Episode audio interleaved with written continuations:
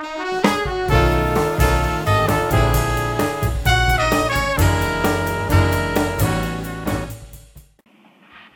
everyone. I'm Corey, and we're talking manpower. Today, I'm with Miss Susan Anthony. She's the Director of Manpower and Force Analysis at the United States Army Training and Doctrine Command. Miss Anthony, thank you very much for being here. I appreciate it. Thank you for having me. So, please tell me a little bit about your role here at TRADOC. My primary role is to manage the manpower in the command um, and to ensure we have the correct resources in the right spots, to make sure our soldiers are trained and ready when they get to the units they are assigned to. So, what type of missions or projects are you currently working on? Um, the biggest project we've been wor- working on recently has been the grade plate. So we're trying to help the Army ensure that we've got the right grades and the right spots for the officers and um, to get the bubbles leveled.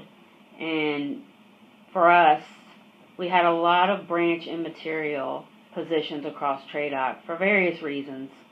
And um, what we agreed to do was help them to move some of those into branch specific MOSs to help them level out. Um, so we're working on that. We got some of it done in what we're calling phase one, and we're going to move forward and do some more for them in phase two. So, what are some of the unique benefits and some of the unique challenges of doing manpower and force management here at TRADOC? So, some of the unique benefits for me, having worked at the headquarters level and worked at a smaller command, when I came to TRADOC, I was able to get a lot closer to the soldiers. And and when I say that, I get closer to the soldiers at a younger age, primarily when they come in to the Army, um, as early as when they hit the reception battalions. And it really makes you see what you're doing and what you're doing this for. Um, it puts a different perspective on it. It makes you proud of what you do every day. And, and that's truly a benefit you know, a lot of people think what we do doesn't have a direct impact, but it does. And it makes you proud of what you do. It makes you excited about what you do. Um, the challenges are where the Army's headed. We're getting smaller. I don't know that our missions are necessarily changing, but we have to be more strategic. We have to think about what do we really need to do in the future? Where could we um, use some of the uh, techniques and skills that we've learned, Lean Six Sigma, process improvement, and so forth, to lean out what we used to do or how we used to do business to better utilize the resources we have to get the missions done. So I know that balancing funding cuts and manpower restrictions is an extremely tricky business. So how do you maintain balance, ensuring that TRADOC is sufficiently staffed for its important training missions?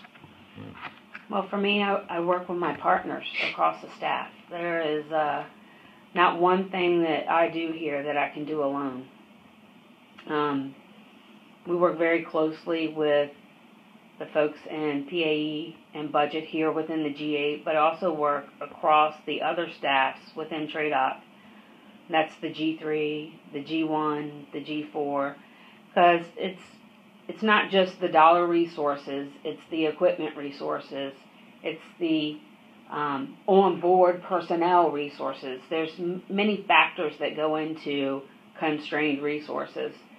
So you have to pull a team of experts together and figure out how are we going to get the best bang for what we have to get the missions done because anywhere you go, we're going to continue to do what we've always done with the mindset of we're not going to fail at any mission. So I would say that you have to reach out with your partners across the staffs and make sure that you all are in agreement and understand what each other is doing to move ahead. So, how did you get your start in manpower? That's uh, that's really a funny question. So, I started in manpower at USA FISA, which is now USA FEMSA, as a GS1. They have GS1s? They have GS1s, as they did when I started. I came to school half a day. Um, I went to high school half a day and then came to school about noon.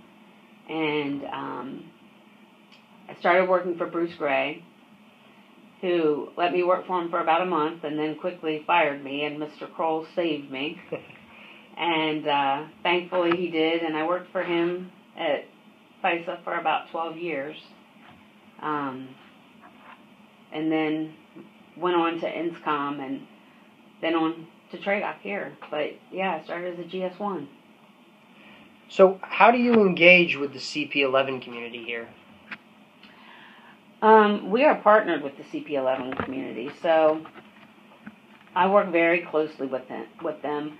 Here in TRADOC, we have a small cell, a training cell in the G8, and we work hand in hand with CP11. So, one way that I'm partnered with them is my staff is alongside with the CP11 community working to get FM certified. There is nothing that we do in manpower that is so unique from what the CP11 community does. Um, we all manage resources. It's, the only difference is one is manpower, one is dollars. Um, so Mrs. Elmerson thought it was very important that we all get certified in FM cert. So, um, so we work hand in hand. Um, all of our projects we work together. Uh, a lot of the training we attend is the same. It's kind of invisible here what career program we belong to. We are partners. At the end of the day, we are all partners. Kind of so integrated that it's not like CP11 sit on the left and CP26 is sit on the right. Exactly. We're all just kind of here for the same. We're here for the same purpose to serve the soldier. Well, everyone, that's all we have time for today. Our conversation with Miss Anthony will continue in the next couple of days. Be on the lookout for it on our Facebook page, our DVIDS page, and via our podcast. And until then, have a great Army Day.